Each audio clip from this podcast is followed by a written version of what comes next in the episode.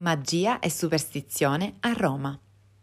Era molto diffusa fin dalle origini di Roma la convinzione del potere della parola, in particolare di precise sequenze di parole, spesso associate a gesti di particolare significato e potenza. Dei carmi popolari non c'è rimasto praticamente niente, essendo essi stessi trasmessi oralmente. Ma possiamo provare a ricostruire, attraverso la testimonianza e le fonti dirette e indirette, la cultura magica antica. Plinio il Vecchio, erudito latino del I secolo d.C., individua tre tipi di magia. Quella delle parole, quella dei filtri e delle sostanze e quella dei gesti.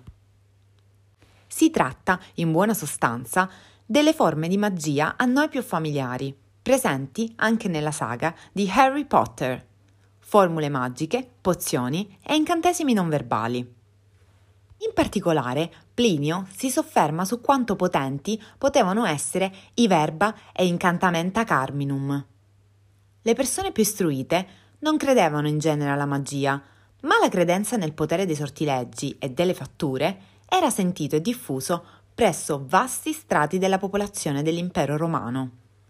Lo testimonia la sopravvivenza nei corredi funerari di oggetti contro il malocchio, formule magiche trascritte sulle tabule de fictionum, nonché ampolle e recipienti per contenere pozioni magiche. A Roma un intero mercato di filtri e veleni testimonia la fortuna che tali ritrovati miracolosi dovevano avere più di duemila anni fa. Non è un caso se una delle più antiche iscrizioni romane fosse in realtà un filtro magico. Si tratta di un vaso datato al VI secolo a.C., il cosiddetto vaso di Duenos. Duenos in realtà non è né il nome del fabbricante del manufatto né del committente, ma nasce da un'errata interpretazione dell'iscrizione. Si tratta infatti semplicemente dell'aggettivo latino bonus, in una forma di latino particolarmente arcaica. Il vaso è composto da tre recipienti ed è realizzato in bucchero, un materiale terroso di particolare pregio. Sulla superficie del manufatto è iscritto un testo in alfabeto latino arcaico. La scrittura corre da destra a sinistra, in senso opposto rispetto all'alfabeto latino moderno. E la mancanza di spazi tra le parole rende difficile l'interpretazione. Il testo è frammentario, ma sembra che la persona loquens sia il vaso stesso, che si rivolge all'acquirente che l'ho appena comprato. Giuro sugli dei, colui che mi manda, che se una ragazza non sarà carina con te, vuoi ingraziartela. Una brava persona mi ha fatto per un nobile uso, non usarmi malamente.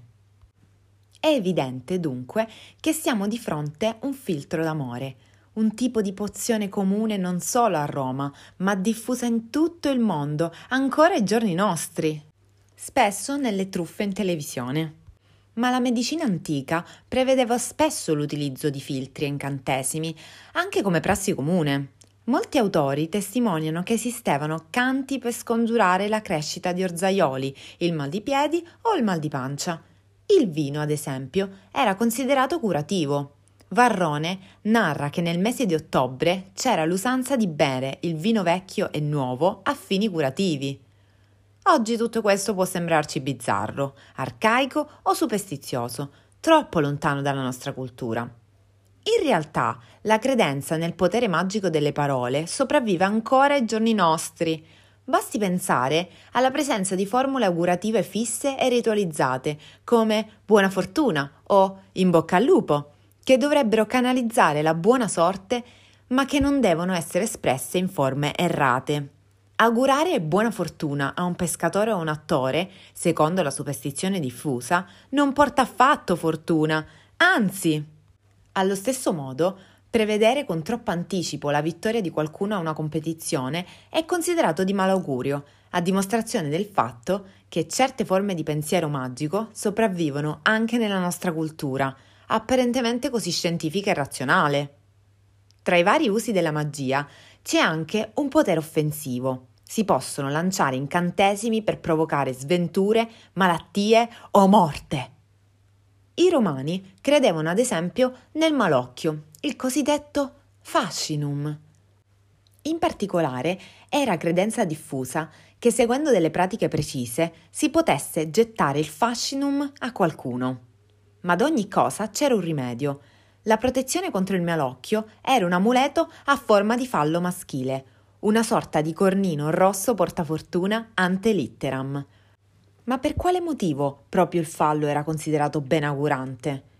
Probabilmente uno dei motivi era legato alla capacità generatrice dell'organo sessuale e quindi alla fertilità che esso avrebbe assicurato al suo possessore. Anche le dodici tavole, la più antica raccolta di leggi romane, disciplina l'uso della magia. Purtroppo non possediamo che frammenti di questo antichissimo codice redatto intorno al 450 a.C., ma sappiamo che una legge prevedeva severe sanzioni per chiunque recitasse incantesimi per nuocere a qualcuno. Qui malum carmen incantassit. Uno dei mezzi più diffusi in questo senso, oltre al malocchio, era la tabella de fictionis, una tavoletta iscritta a fine di bloccare l'attività emergente di un nemico, paralizzando la sua fortuna. La tavoletta doveva essere posta vicino al bersaglio, molto spesso sotto la soglia della sua stessa casa o dentro un pozzo. Oggi possediamo molte tavolette di questo tipo, contenenti maledizioni, formule magiche o preghiere di restituzione.